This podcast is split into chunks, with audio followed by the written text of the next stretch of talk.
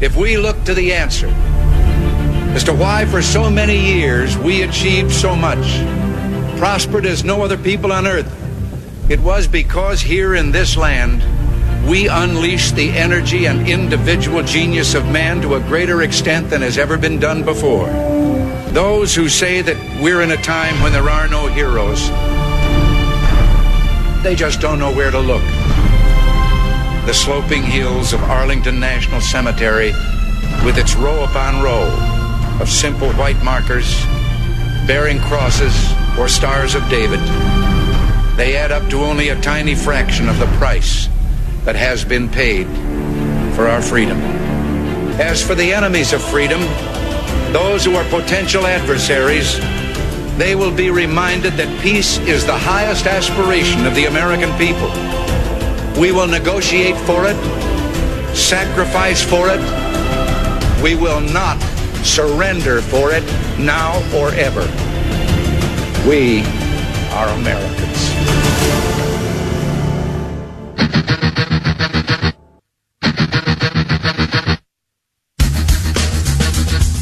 This is the Bob Frantz Authority on AM 1420. The answer.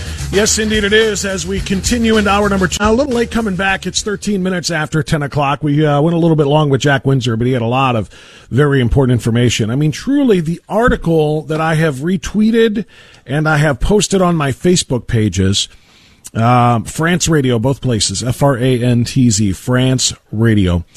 Um, it's a treasure trove of extraordinarily important information that really gives you gives all of us um, a roadmap to understanding how and why the policy decisions that have been made by Governor Mike DeWine and the mumbling lab coat next to him, uh, why they were made, and why it is so egregious and outrageous and unforgivable that those policies were not walked back immediately. From backdrop to present day, everything that Jack reported on here is backed by data, not opinion, by numbers, by the statistics, by the CDC, and more. It's it's it really is a treasure trove of information, and it's not opinions, it's fact. And you got to read it for yourself. Like I said, it's 13 pages long, but if you got a little bit of time, and really a desire to understand why our state has been uh, completely uh, shackled the way that it has been, and it still is. People say, well, you know, we're opening things up now. No, we're not. Not really.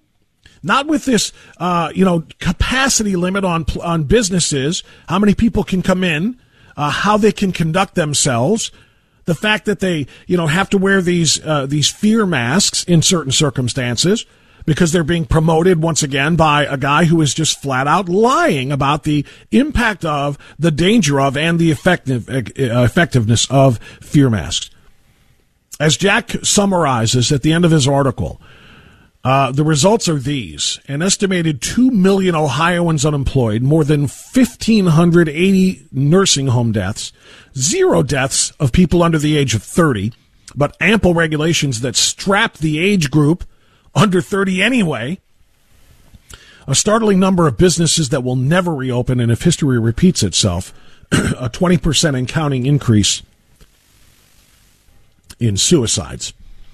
And that is what uh, Mike DeWine and uh, the lab coat hath wrought. And it's something that is absolutely 100% indefensible. Let me say that again indefensible. Bottom line. All right. Uh, I want to get into, first of all, phone lines are open now 216 901 0945, 888 281 1110. I want to get into this. Uh, this is an article that I was only made aware of over the weekend. It was actually written on May 1st. So it's about three weeks, four weeks old, but it doesn't matter because its point is spot on. This was from um, the American Institute for Economic Research, AIER, American Institute for Economic Research. And the headline would make you think that what do I care about Woodstock for? Woodstock occurred in the middle of a pandemic. Well, it sounds like it's about Woodstock, and uh, it's not. What I want to share with you right now from this article is extraordinarily important to understanding how terrible the decisions we are making today are because this is an apples to apples kind of comparison. And, and I want you to understand exactly why we fight. Why are we pushing back against uh, DeWine and the lab coat? Why are we pushing back against Newsom out in California? They're filing lawsuits in, in many states. Whitmer up in Michigan. They're filing many, many lawsuits in many, many states. And by the way, that was also covered, the lawsuits filed here in the uh, state of Ohio and the ruling uh, by the Lake County judge, Eugene Lucci, whose uh, ruling essentially said to the lab coat, you can't do this. You have no authority to do this. The director, Acton, has no statutory authority to close all businesses, including the plaintiff's gyms. This is again a result to, uh, in response to a lawsuit. She has acted in an impermissibly arbitrary, unreasonable, and oppressive manner without any procedural safeguards. This is a judge, and it's happening in states all over the country. But this is why we fight. This is why we push back because of the terrible mistakes that are being made on our behalf and ultimately by us, right? Because we elected these people. And we should be ashamed of that. This is again from uh, AIER, the American Institute for Economic Research. In my lifetime, writes AIER, there was another deadly flu epidemic in the United States. The flu spread from Hong Kong to the United States, arriving in December 1968 and peaking one year later. It ultimately killed 100,000 people in the U.S., mostly over the age of 65, and a million people worldwide. Lifespan in the U.S. in those days was 70, whereas today it's 78. The population then was 200 million, as compared with 328 million today. It was also a healthier population with lower obesity. If it would be possible to extrapolate the death data based on population and demographics, we might be looking at a quarter million deaths today from this virus. So in terms of lethality, it was as deadly and scary in 1968 as COVID-19, if not more so, though we will have to wait and see. And I would pause there and say it's actually much more so because 100,000 deaths in a population of 200 is certainly a lot worse than 100,000 deaths in a population of 300, uh, 328 million. 100,000 deaths in a population of 200 million is obviously much higher rate than 100,000 deaths in 328 million. Plus, when, then you also consider again the average lifespan, etc. At any rate, in 1968-69 says uh, Nathaniel Moir in National Interest, the H3N2 pandemic killed more individuals in the U.S. than the combined total numbers of American fatalities during both the Vietnam and Korean Wars. And this happened in the, in the lifetime of every American who is 52 years of age or over. Our lifetimes. I was five years old and have no memory of this at all. And this is again, I'm reading, not, that's not me, this is the article. My mother vaguely remembers being very careful washing surfaces and encouraging her mom and dad to be careful. Otherwise, it's mostly forgotten about today. Why? Nothing was closed by force then. That's why. Schools mostly stayed open. Businesses did too. You could go to the movies. You could go to bars and restaurants. John Fund has a friend who reports having attended a Grateful Dead concert during the pandemic. In fact, people have no memory or even awareness of that famous Woodstock concert of August 1969, planned in January during the worst period of the death of the pandemic. And actually occurred during a deadly American flu pandemic that only peaked globally six months later. There was no thought being given to the virus, which, like ours today, was dangerous mainly for a non concert going demographic. It was dangerous for those 65 and over. Stock markets didn't crash because of the flu of 1968 69. Congress passed no legislation. The Federal Reserve did nothing. Not a single governor acted to enforce social distancing or curve flattening or banning of crowds. No mothers were arrested for taking their kids to other homes. No surfers were arrested. No daycares were shut down, even though there were more infant deaths with this virus than the one we are experiencing right now. There were no suicides and no unemployment, no drug overdoses attributable to the flu or the response to the flu. The media covered the pandemic, but it never became a big issue. Now, I'm going to pause here because I got a break at 1021. But the Hong Kong flu of 1968 69 afflicted this country in far worse ways than the COVID 19 pandemic right now is, and we did nothing to shut down the American economy and way of life. And nobody even remembers it. We'll pick that up when we come right back on AM 1420 The Answer.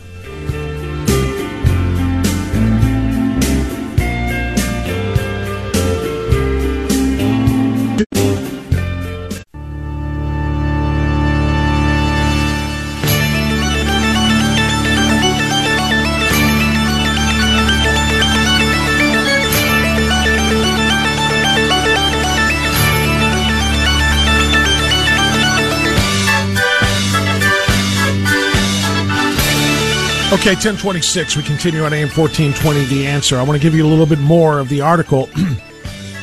Comparing what this nation did in 1968 69 during a very, very deadly flu pandemic that um, we are not doing today, or vice versa. Well, no, I can keep it that way. Because what we did then was live our lives. What we did then was continue with our economy, continue commerce and education and so on. We didn't slam the brakes on our entire existence the way we are today. And as a result, people didn't lose their houses, the stock market didn't crash, people didn't kill themselves. Nothing was school, uh, nothing was closed by force, et cetera, et cetera. Uh, let's continue.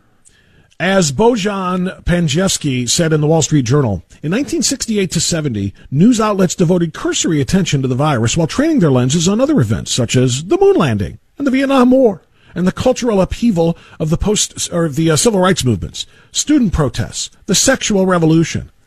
The only actions governments took was to collect data, watch, and wait, and encourage testing and vaccines. Yes, that's right.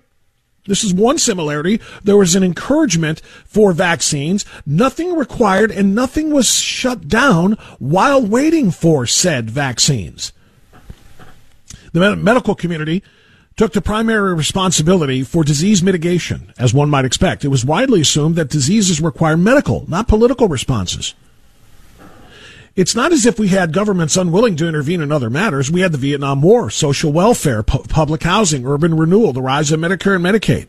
We had a president swearing to cure all poverty, illiteracy, and disease.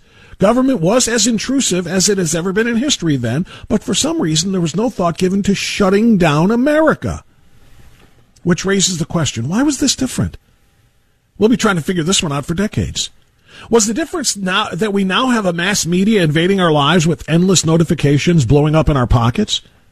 Was there some change in philosophy such that we now think politics is responsible for all existing aspects of life?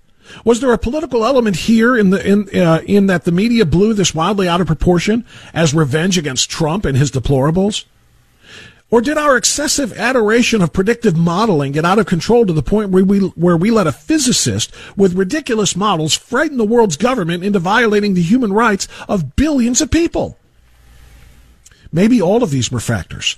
Or maybe there was something darker and nefarious at work, as the conspiracy theorists would have it. Regardless, they also have some explaining to do. By way of personal recollection, my own mother and father were part of a generation that believed they had developed sophisticated views of viruses.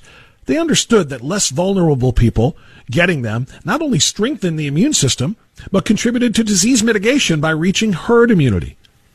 They had a whole protocol to make a child feel better about being sick. I got a sick toy. I got unlimited ice cream, Vicks Vapo rub on my chest, a humidifier in my room, and so on. They would constantly congratulate me on building immunity. They did their very best to be happy about my viruses while doing their best to get me through them.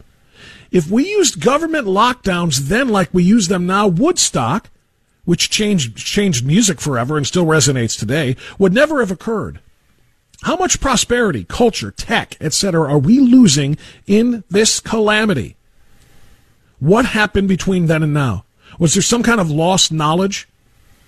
As happened with scurvy when we once had sophistication and then the knowledge was lost and had to be refound? For COVID 19, we reverted to medieval style understandings and policies, even in the 21st century. It's all very strange. The contrast between 1968 and 2020 could not be more striking. They were smart. We are idiots. Or at least our governments are.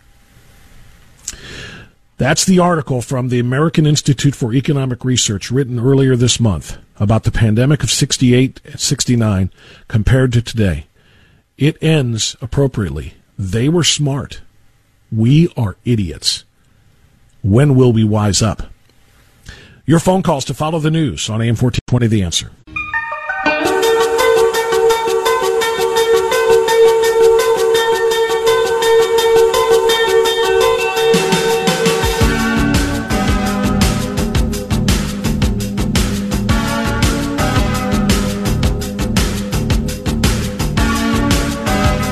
1035, we continue on AM 1420, The Answer. I, I got to tell you, that was one of the best articles I've ever. I've read some doozies, honestly, in the last um, four or five days. Some really fantastic pieces that really illustrate what our responses have been in the past to these types of things, these pandemics, et cetera, compared to what our response is now. What we are doing now is in it's inconceivable. Quite frankly, it's um, it, it it just doesn't make any sense. There, there is no rhyme or reason to trying to provide a one size fits all approach to something that is fitting different segments of the population, very, something that is affecting different segments of the population, different demographics, very, very differently. That, that's just the reality of the situation. And, uh, this piece by, um, uh, the, uh, uh American Institute, I'm sorry, uh, I've lost my place now uh, by the well the article that I just read you for about Woodstock, American Institute for Economic Research. There you go. Because I'm looking at a few other ones at the same time.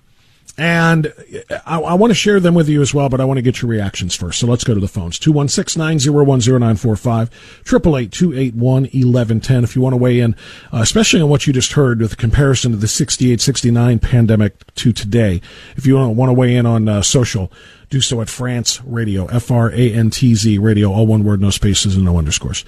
We're going to go to um, Todd first on AM 1420 The Answer. Hey, Todd, you're on the air. Go right ahead. Yo, Bob. Yo, Todd. I'm not inclined to weigh in on it too much because I feel I feel strongly there's some facts left out of there, and I'm not I'm not tight on the history of it enough to be able to say one way or the other what the, what the actual facts are in detail. However, I would like to bring this up. There there appears to be more reaction to imagery than it is substance of fact as it applies to modern day. I just recently found out that the Shaker Heights um, pool, Thornton Park, and all of the Cleveland pools are closed for the summer. Right. And it seems to me that anybody worth their weight who understands what chlorine does to any coronavirus would know that if you if just open the pools up for lap swimming alone, which means you put the lines in the lane lines in the pool. Yeah. tell people you go back and forth, and that's pretty much it. That that would still be a function of government, meaning these are government-owned pools, run pools, and there will be lifeguards. A lot of them are teenagers. I used to be one of them, a lifeguard that would have jobs, and you're not going to have a whole lot of people there anyway doing lap swimming because they just generally don't do that in heavy populations relative to what the population is and that seemed rational to me. So I'm like, well, why are you closing the whole thing? And I find out that, well, then people are going to complain because the kiddie pool's not open. Well, the kiddie pool shouldn't be open because that's a lot of that's a lot of close contact and diving and number of other things. Horse playing, room for horse playing. I can understand that as well, but why wouldn't you just open it up for lap swimming? You know, something simple like that.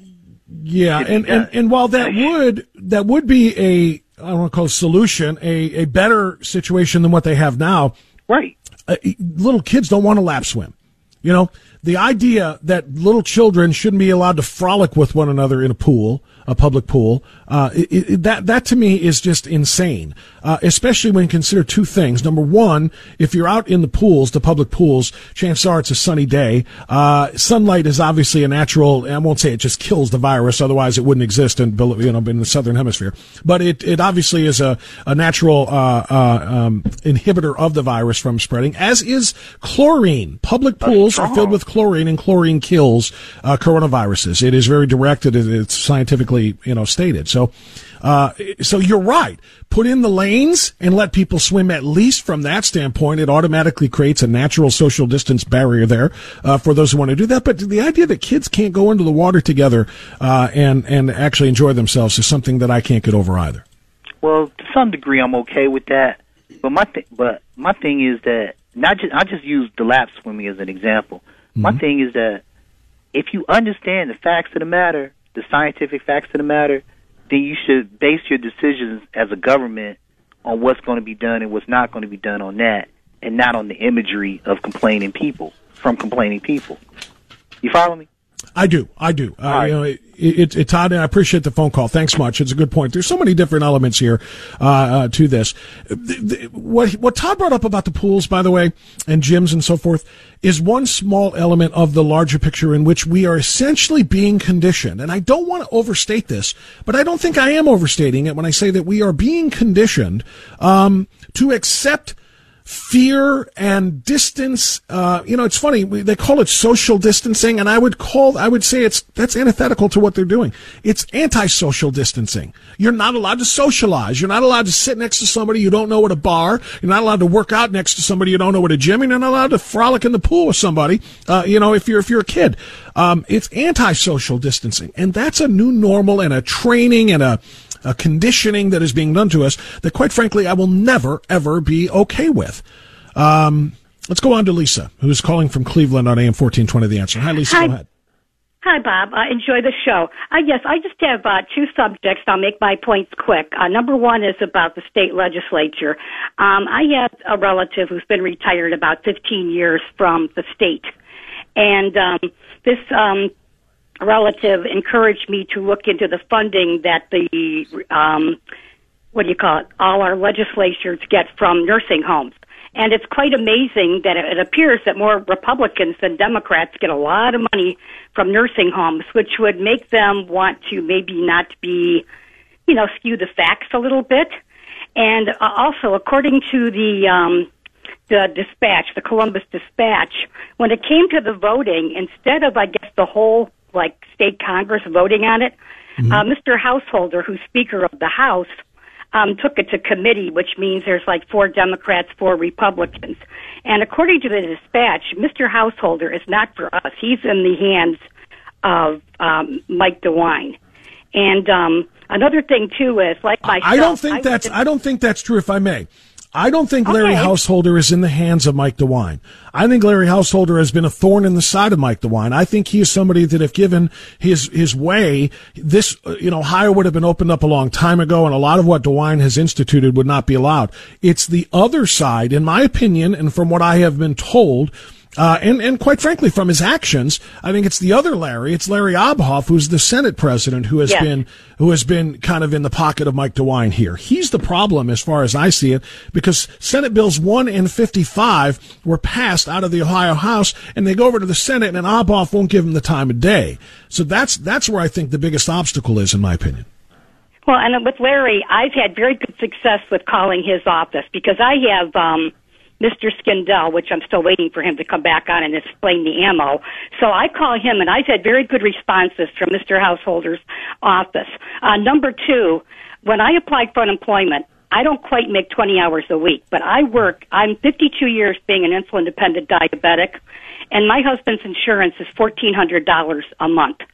So I work um, a 10 month job with the city so that I can get insurance. I was denied unemployment. However, um, the unemployment system has been hacked into. I can't get a hold of the state. And um, there, there's there's no reaction whatsoever. So my social security number could be out there. So I'm, I'm hoping maybe an attorney will step up and maybe uh, form a class action suit.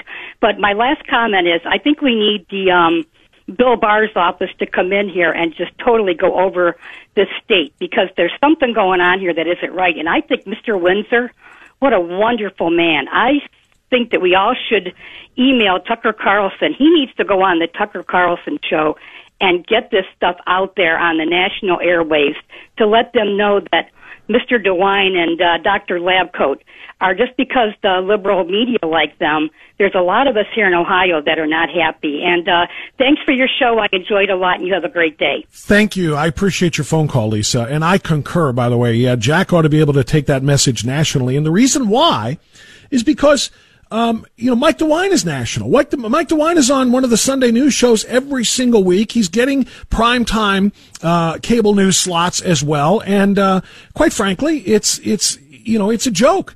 It's a joke that he is being treated as some sort of a medical slash political policy making god um, by some of the national media who don't know what's going on here in Ohio, who don't know the numbers that the, the, the way that Jack presented them. The way that Jack uh, uh, Windsor, you know, dug inside all of the numbers, whether it's the R naught numbers, whether it's the demographic death numbers, whether it's the infection numbers with the uh, uh, with respect to the antibodies and so on. Nobody else is doing this work. There's no journal, journalistic curiosity in Ohio, as far as I'm concerned anymore, where people are doing this. So Mike DeWine gets to go on national television all the time and say things that, quite frankly, are just not accurate.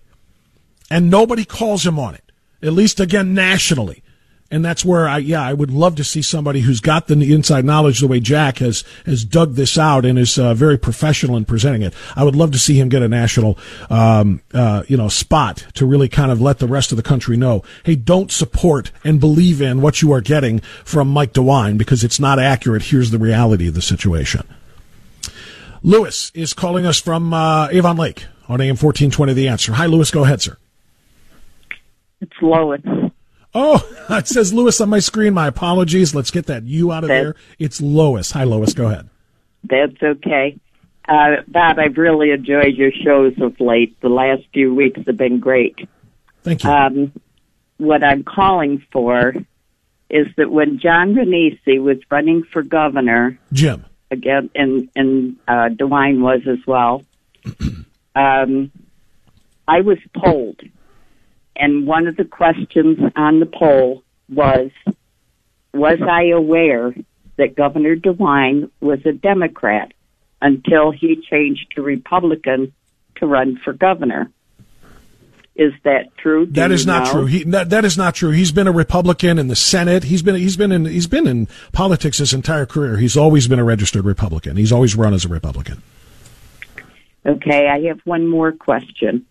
By the way, if I may, before you ask that question, however, for some strange reason, and this is what we're all wondering here, for some strange reason, this lifelong Republican wins the governorship and appoints a liberal Democrat by the name of Amy Acton to be his health director, who's running all of these, uh, you know, these decisions that are making the rest of us wonder what in the world is going on. So I don't know why, but yes, he has been a Republican, uh, in name anyway, if not in practice. But most importantly, his, his appointment to, to run this, uh, pandemic, if you will, and the response to the pandemic has been, uh, is a, is a liberal Democrat named Amy Acton. Well, I agree with you on that.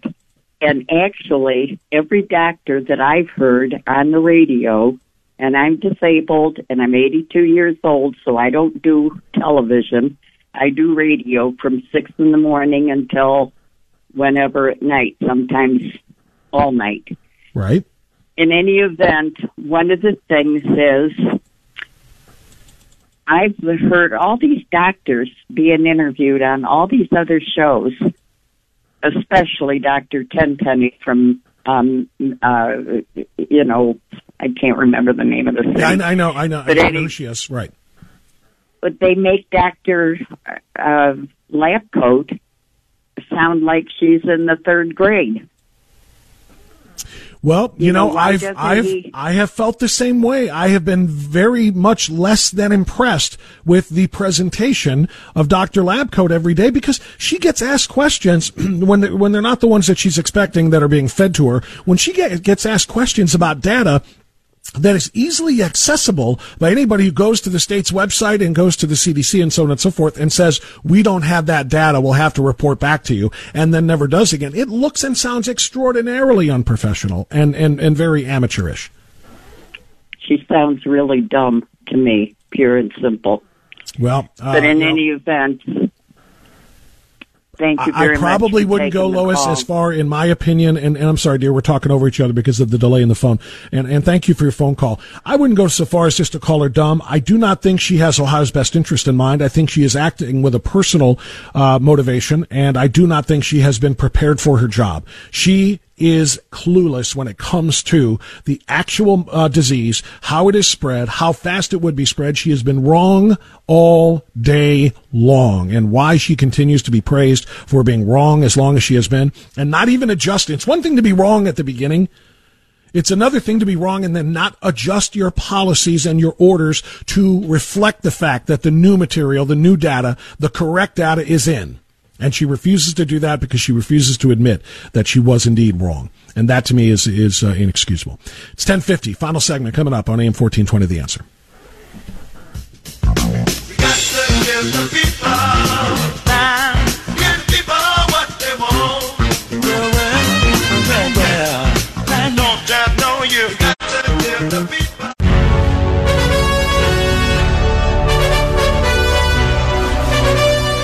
Ten fifty four, final segment on AM fourteen twenty. The answer.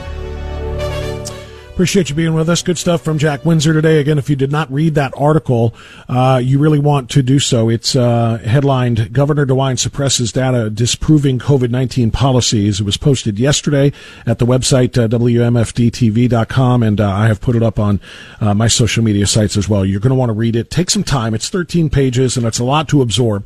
But I'll tell you this, too. again, uh, and thanks to my friend Jack for doing this and coming on with us, he puts it into very easily consumable bites. Um, I, I kind of like to send you or, or, you know, refer you to things that are a lot shorter and easier to read. This is longer, but it's very easily compartmentalized, if that makes sense. So it really is easy to understand what is going on here. So, uh, and I'll be really interested to see if he gets any more questions. He told me that he kind of got shut out um, yesterday, uh, drawing number 18 in the random drawing that they have from computer, or excuse computer, from uh, reporters uh, who are covering the uh, uh, governor's press conference. Uh, and he got number 18. He was not part of the original draw, I think is the way he described it. And so it'll be interesting to see if they uh, continue to try to shut him out because he is bringing up things that the governor does not want you to be aware of. And that, by the way, is terrifying as far as I'm concerned. Uh, let's go back to it. And TJ is in Cleveland on AM 1420 The Answer. Hey, TJ, go ahead. Yeah, you know, Bob, I was so upset over the weekend. And the Plain Dealer on their editorial page is like a memorial to uh, uh, Memorial Day. They had a picture of the unknown soldier with a wreath on it. Next to it, the gravesite of a corona victim with a wreath on it. Now, you know, I'm not insensitive to the deaths, you know, to this virus. But Memorial Day is probably one of our most sacred, you know, holidays. And now they're trying to combine that holiday with their political agenda. Now we never use cancer deaths or uh, uh, traffic deaths, you know, uh, combined with Memorial Day. And I think what they're doing, they're making this virus bigger than life for one reason to destroy Trump's economy, to try to get him out of office in November. And that's the only reason they're doing it. And I'm going to tell you, as far as the RNC in Ohio, um, they're calling me all the time for donations. And until I donate a penny, I want a plausible explanation on how DeWine appointed this Amy Acton, and the majority of the Ohio senators agreed with him. And until I get an explanation, I ain't sending them a penny. I mean, I want to know why they did this. This is one of the most left wing people in Ohio. And like I said, not just DeWine, but our senators you know, uh, agreed with that appointment. And yeah, I would like all of them. She was confirmed. She was confirmed by the Ohio Senate, which is Republican dominated, thirty-one to nothing. Nobody opposed her confirmation. This liberal, Obama supporting, uh, um, Planned Parenthood affiliated, abortion supporting, third trimester abortion supporting doctor, if you will, um, was was approved by the Republican uh, as if they didn't even bother to look at her, to vet her, to figure out who she is and what she was and what her policies were and what her history was. I don't understand it either. And Mike DeWine, if you ask him about that, he gets very, very defensive. He gets very, very angry that anybody would dare question a his commitment to pro life and b her qualifications to be the uh, uh, to be the uh, Ohio Department Department of Health director. He gets very upset by it. Well, they owe us an explanation, the RNC, Bob. They really do. I mean, I want to know why. What were they thinking when they did this? Were they just not knowing, which is almost worse, you know, if they didn't know?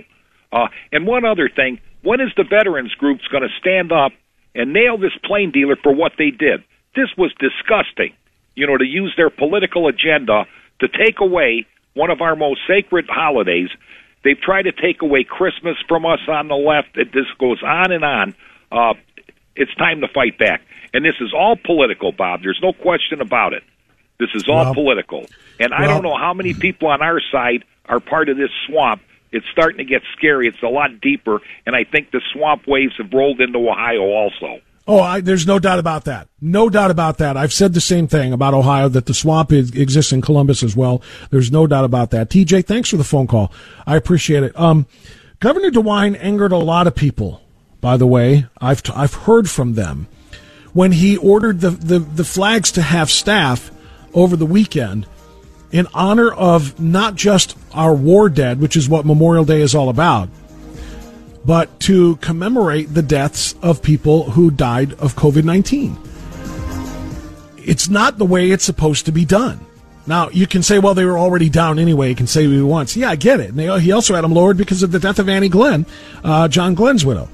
Uh, and I get all of that. But, but it's not supposed to be done for people who die of a disease. Otherwise, when are we going to have the flags lowered to half staff for cancer and other things as well? That's all the time I've got to analyze it now. We are out of time. Thanks so much for being a part of the program. Thanks to Jack Windsor for being our guest, and we'll talk to you tomorrow. Bye bye. Enjoy the silence.